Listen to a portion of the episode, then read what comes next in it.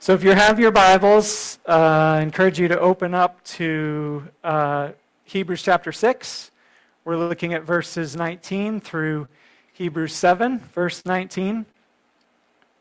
I once heard another preacher tell a story. He was flying from Boston to Denver, and the departure area of his flight began buzzing with stern looking men in dark suits who were talking into their lapels.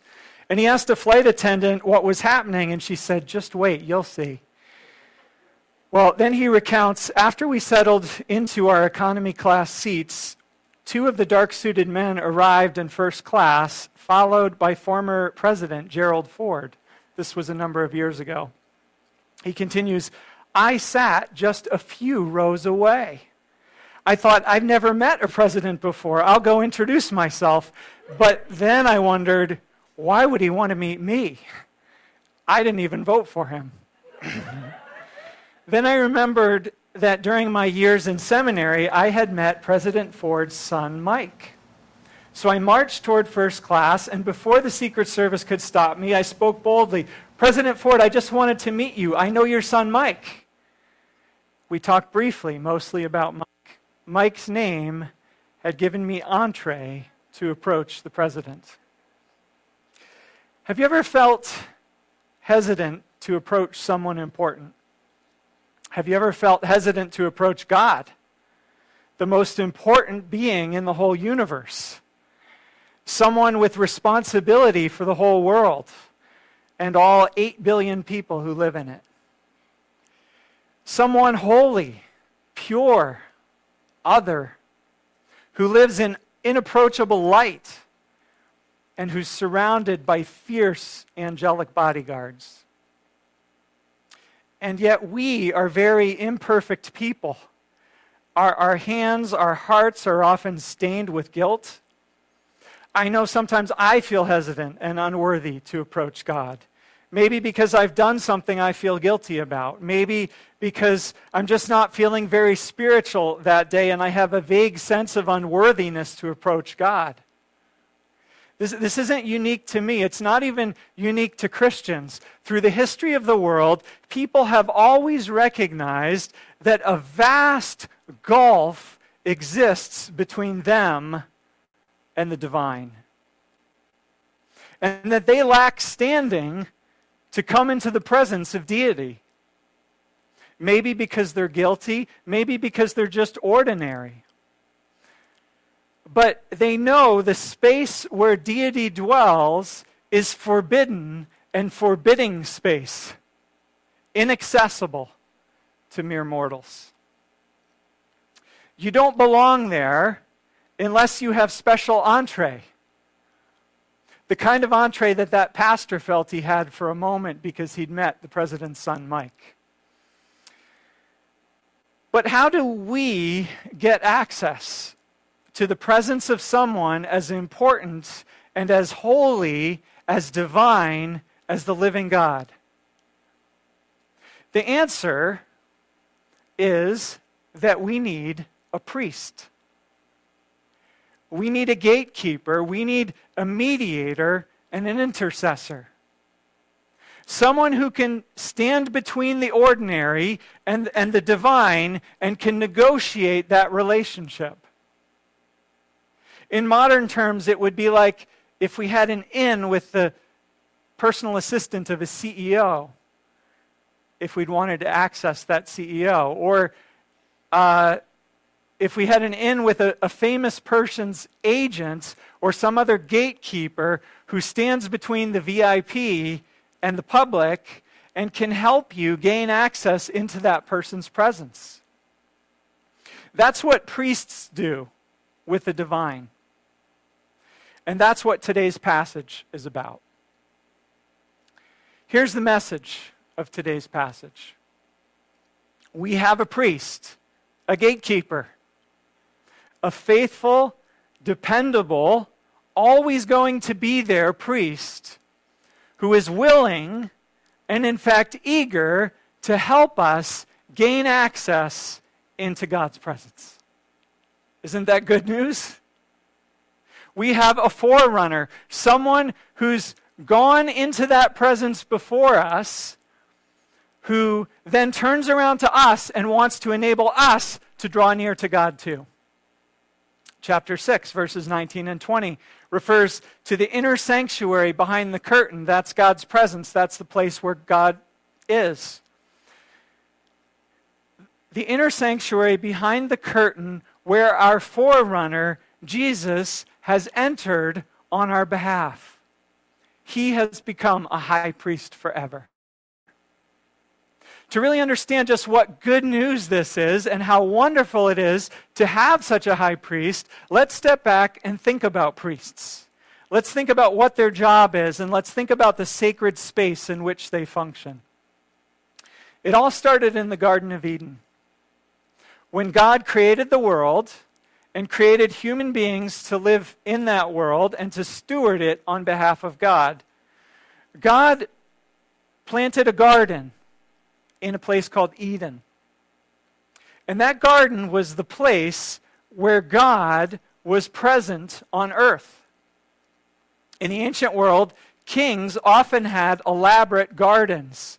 In contrast to the wildness and sometimes the inhospitable desert conditions of the surrounding world, these gardens were places of oasis and beauty and pleasure for the king to enjoy. They were cool, they were luxuriant, they were fragrant. And God plants such a garden for God and invites the humans to be in the garden with God. And there they walk and they talk together, the humans in God's presence. The tree of life is there as well. But of course, when the humans rebel against God, God expels them from the garden and from his presence. They're no longer welcome in God's presence in divine space. It's only later when God rescues Israel from Egypt and makes a covenant with them that God says, okay, now that we've restored our relationship, let's make a way again for you to get back into my presence and for my presence to be among you again, like it was in the beginning. Let's make a tabernacle, a huge, fancy royal tent. And it's decorated like the Garden of Eden with pomegranates and flowers and trees, etc. And access to God's presence in the tabernacle is carefully regulated with laws, with protocols, related to who can approach God and what sacrifices and cleansing rituals are required in order for them to do so. And, right in the middle of this, and tasked with overseeing and implementing all this, are the priests, the, the gatekeepers, who determine who can get close to God and who help them do it. They help you offer your sacrifice to God and your gifts of thanksgiving and your tithes to God. They help you prepare yourself and cleanse yourself using the required rituals that God requires. They teach you, they instruct you about who God is and what God requires of you. They lead you in worshiping God in the tabernacle, and then they offer you God's blessing in return. And once a year, on Yom Kippur, the Day of Atonement, the priests go into the, the high priest goes into the Holy of Holies, the inner sanctuary, the very presence of God, and makes atonement for your sins to restore and reaffirm God's relationship with his people. So again, the priests are the gatekeepers. They're the ones through whom we have access to the divine presence. But there was a problem with the Old Testament priesthood that I'm describing and with the whole priestly system. It was faulty, it was flawed, it was imperfect. And Hebrews is about to go on for several chapters to elaborate on all of the Old Testament priesthood's shortcomings. But here in verse 18, it's summed up this way the former regulation is set aside. It's talking about the regulations concerning the priesthood and the tabernacle here. The former regulation is set aside because it was weak and useless, for the law made nothing perfect. Just quickly to mention some of the shortcomings of the Old Testament priesthood. First, the priests kept dying, and you had to keep installing new ones. Second, many of the priests were corrupt. They were more interested in money or the status of the job, the perks of the job, than in actually doing their job. They, they abused their office, they exploited the people, and they undermined the reputation of the God who they were supposed to be serving and protecting. Third, all the animals that were slaughtered as sacrifices, all the blood that was shed, at best only had a temporary effect. It never made a lasting difference or opened the way to God permanently. And so you had to keep killing animals again and again to cover people's sins, to keep the whole tabernacle going and functioning, and to keep the door to God's presence open. And fourth, you couldn't really get to God yourself after all. The priest had to do it for you.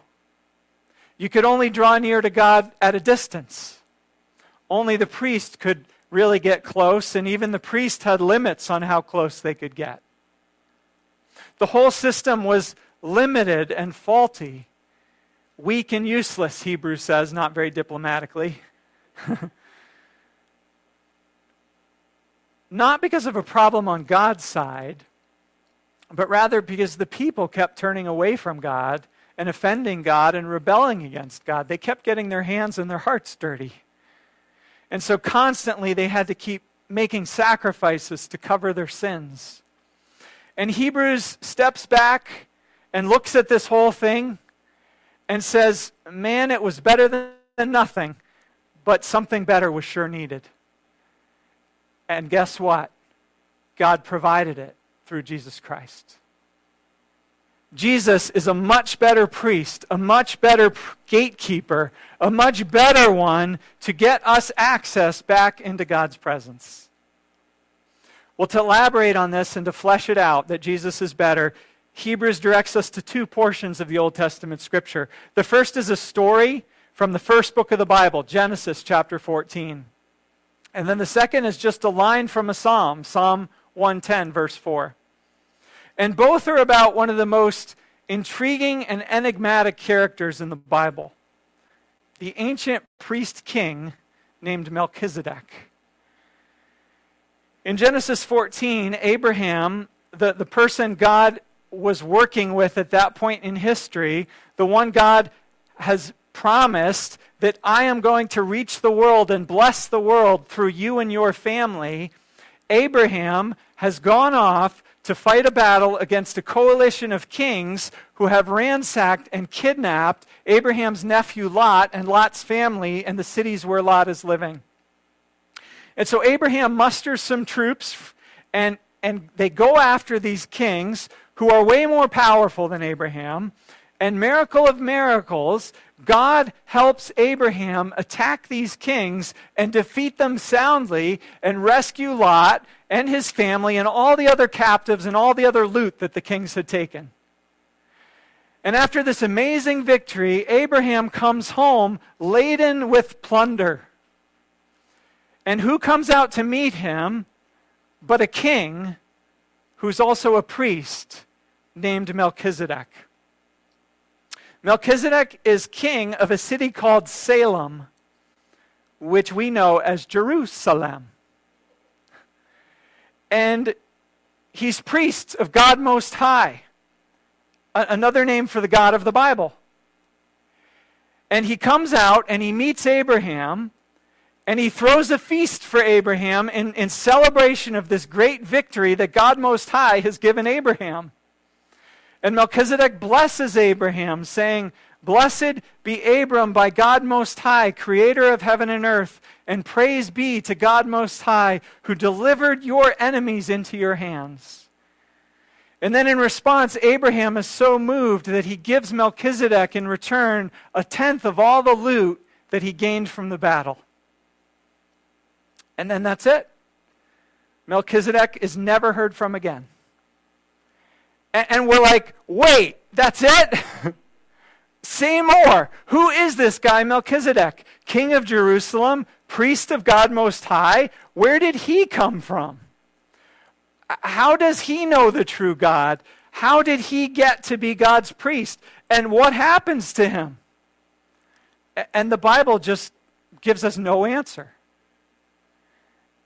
We just don't know anything else about this guy. And as the Jewish rabbis over the millennia reflected on this story, they were so curious. One thing they recognized is that the whole key to being a priest is your lineage. Anyone who wants to be a priest in the Bible has to prove from their genealogy that they belong to a priestly family, that they can trace their ancestry back to the tribe of Levi and this guy Aaron, because only the Levites, the descendants of Levi, could be priests. And that's why the Bible has all those boring, monotonous genealogies in books like Numbers and Chronicles. And, the rabbis recognized Melchizedek is a priest, but there's no genealogy defending his right to be a priest. As verse 3 describes him, he's without father or mother, without genealogy, without beginning of days or end of life. Hebrews is also reflecting on the fact that we don't have any record that Melchizedek dies like we do for almost every other, read the book of Genesis, almost every other important character in the book of Genesis Noah, Abraham, Sarah, Isaac, Rebekah, Jacob, Esau, Joseph, the list goes on. In almost every case in Genesis, we're told how long these people lived, uh, who their ancestors were, and where and when they died. but not Melchizedek. And so the rabbis started wondering did Melchizedek die at all? Who was this mysterious person? An angel? A, pre incarnation of God? Someone like Enoch who never died but walked with God and then God took him away and he was no more? And then you have this psalm later, Psalm 110, which has this enigmatic line You are a priest forever in the order of Melchizedek. And so, against this backdrop, listen again to what Hebrews has to say about Melchizedek, starting in verse 2. First, the name Melchizedek means king of righteousness. Tzedek, tzedekah, that's righteousness. Melch, Melech is king, king of righteousness. Then also, he's king of Salem, which means king of peace. Salem, shalom, means peace. King of righteousness, king of peace without father or mother, without genealogy, without beginning of days or end of life, resembling the Son of God, he remains a priest forever. Just think how great he was. Even the patriarch Abraham gave him a tenth of the plunder. Melchizedek may be a mysterious figure and an enigmatic figure and, and sort of a minor character in the story, but he is certainly a great figure. In fact, listen to verses 6 and 7. Melchizedek collected a tenth from Abraham and blessed him who had the promises, that is, Abraham. And without doubt, the lesser, Abraham, is blessed by the greater, Melchizedek. Did you hear that? The author of Hebrews is saying Melchizedek was greater than Abraham. And then there's this strange argument saying that Melchizedek is definitely greater than any of the priests we know about and read about in the Bible. The Levitical priests who ministered at the tabernacle that uh, we were talking about before. And I think the easiest way to follow this argument is through a picture, if we could put up the, the slide I tried to draw here.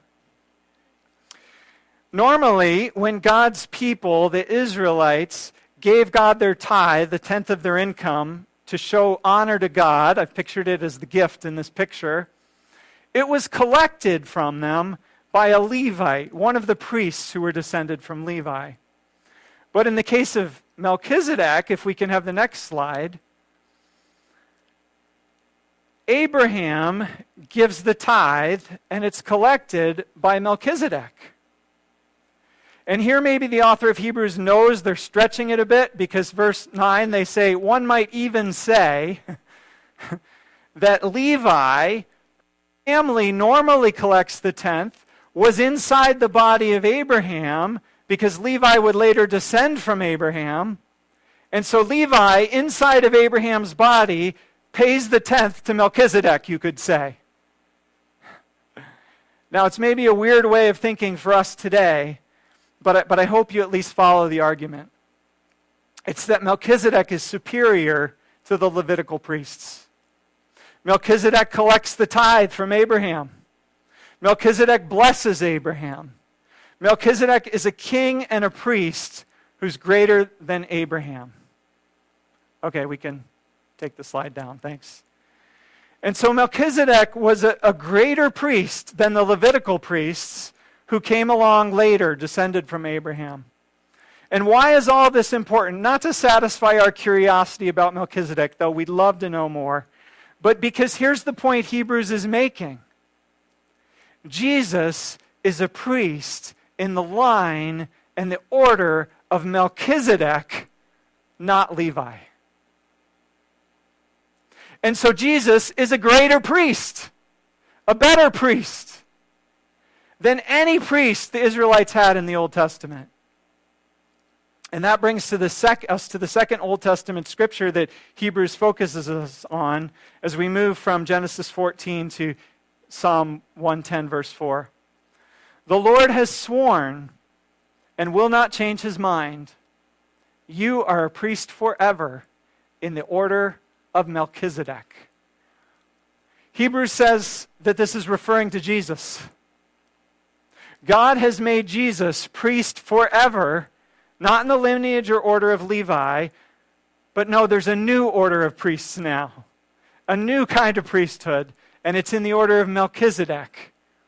Just like Melchizedek was king of Jerusalem and priest of God Most High, just like he was greater than Abraham, just like he had, so far as we know, no beginning or end, like a son of God, so is Jesus.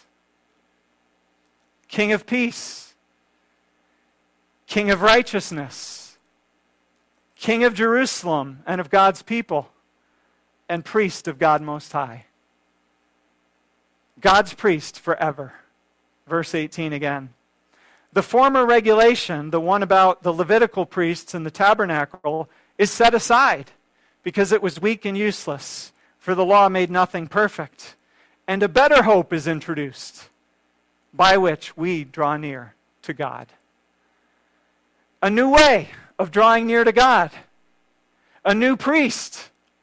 A new gatekeeper through whom we can access God and God's presence. One who never fails, never dies, one who lives forever. Who's always there for us, always on the job. Verse 16 By the power of an indestructible life. Jesus is our final and forever priest. When I was a kid, we uh, had family friends who owned a hotel less than two blocks from the beach in Asbury Park, New Jersey. And uh, every summer we go visit them for a few days, sometimes for a whole week, and we got to stay with them for free and share their beach badges. And so we had free access every summer to the beach, and it was awesome. I have so many fond memories from those years. But eventually, those family friends moved and sold the hotel. They're not there anymore. If I go to Asbury Park today, I'm, I'm no longer anybody. I no longer have access. The sweet deal is over. And that, I think, gives us a window into why Hebrews is stressing that Jesus is priest forever. His life and priesthood is indestructible. He is not going anywhere. The sweet deal never ends. And so, what we have, we're never going to lose. The access we have to God's presence because of the gatekeeper who we know who we have an in with, will be there forever. It will not go away. Here's how the Apostle Paul puts it in Romans 8, starting in verse 34. Christ Jesus, who died, more than that, who was raised to life, is at the right hand of God and is also interceding for us. Who shall separate us from the love of Christ? Shall trouble or hardship or persecution or famine or nakedness or danger or sword? No. For I am convinced that neither death nor life, neither angels nor demons, neither present nor the future, nor any powers, neither height nor depth, nor anything else in all creation will be able to separate us from the love of God that is in Christ Jesus our Lord. We have a priest forever available to help us draw near into God's presence. So imagine with me, let's reflect together as we reflect on what the scripture is, is telling us. Take a minute and think about the thing you most want to talk to God about this morning. What's on your heart that you'd most like to be able to bring into the presence of God? Maybe you want to tell God something you're thankful for. Maybe you have a question you've been wanting to ask God. Maybe you just need a hug or to be held. Maybe you need forgiveness for something you've done. Maybe you long to know that you matter and that you're loved and desired. Maybe you have a problem or a hurt or a worry and what you most need to know is that God sees it and that God will take care of it for you or take care of you and those you love through it. What is it this morning that you most want to bring to God? I'm going to just give you a minute silently to, to think about what that is.